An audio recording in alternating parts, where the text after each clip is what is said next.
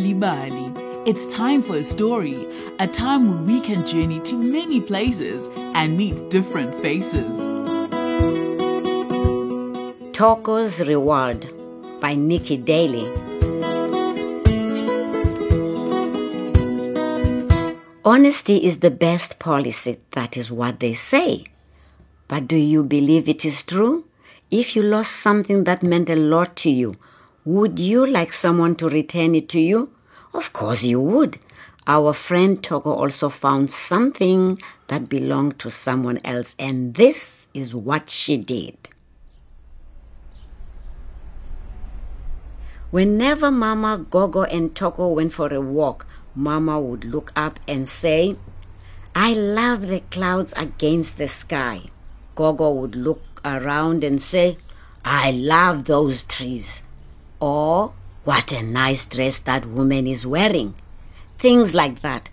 Thoko liked to look at the ground where little flowers grow and where there were cracks to jump over on the pavement. And that's where she found it a ring lying in a crack on the pavement.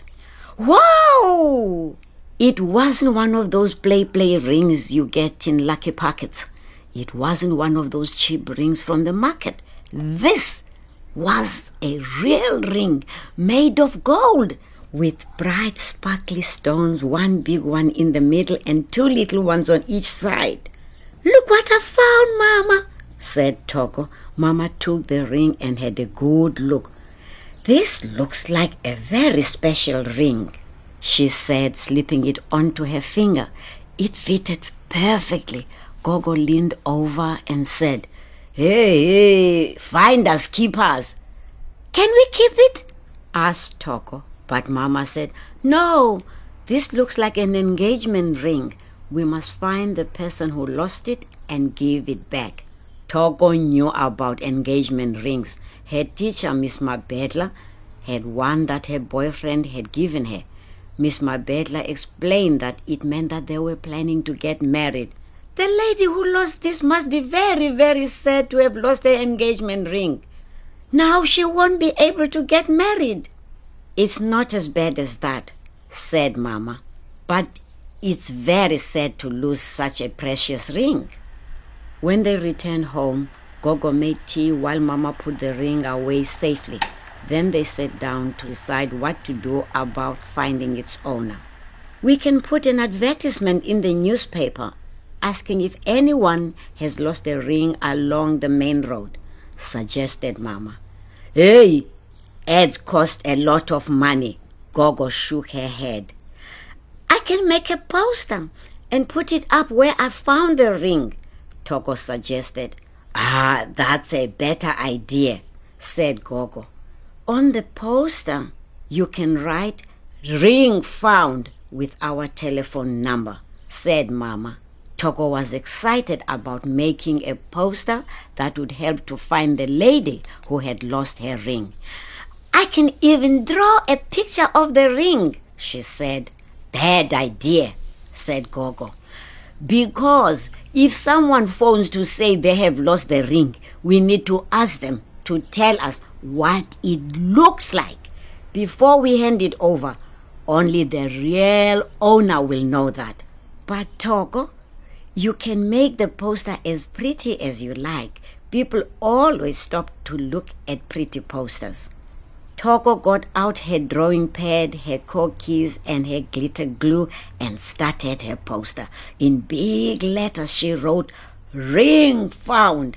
And in smaller numbers, she wrote Mama's telephone number. She drew a border of flowers using her brightest colors. And finally, to make the poster really special, she added blobs of glitter glue in the middle of each flower.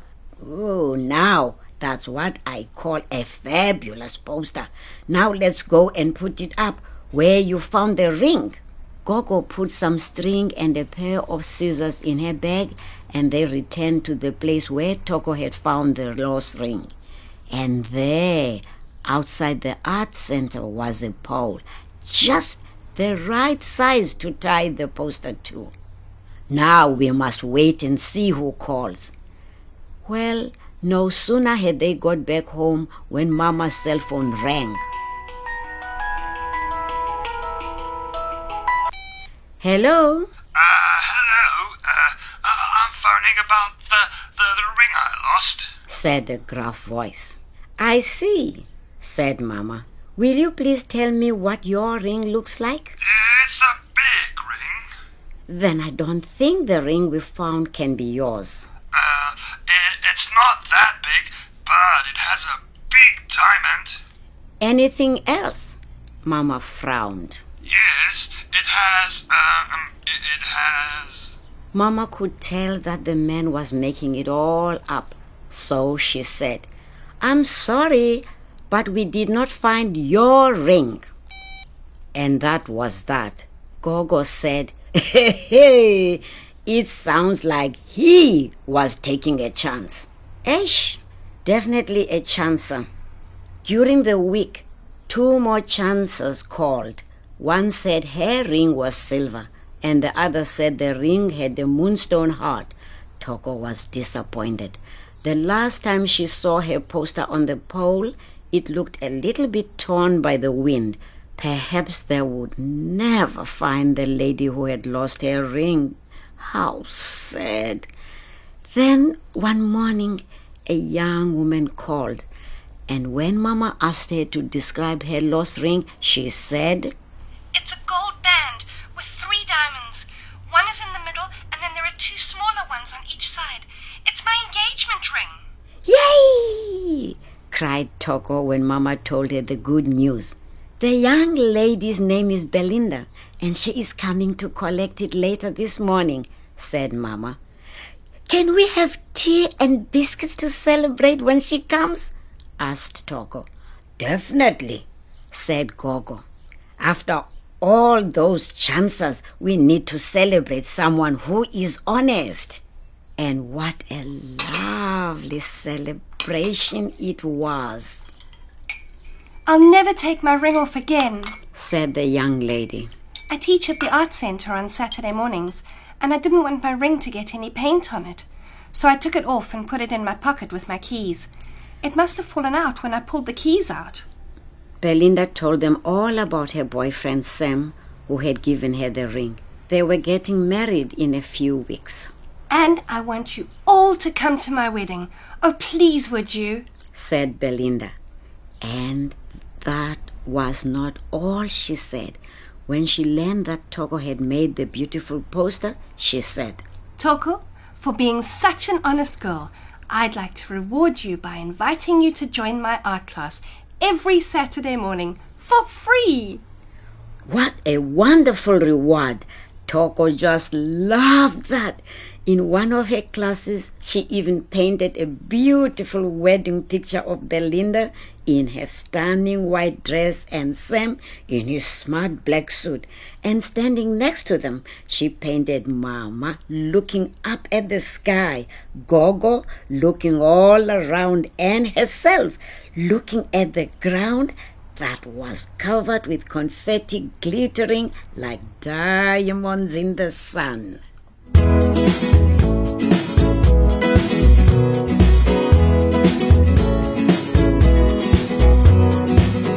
And so we come to the end of today's story on Nal'ibali, produced by Vion Finter, Cassie Lowers, and Leon Fisser. Be part of Story Power with Nal'ibali and read a story anytime you want.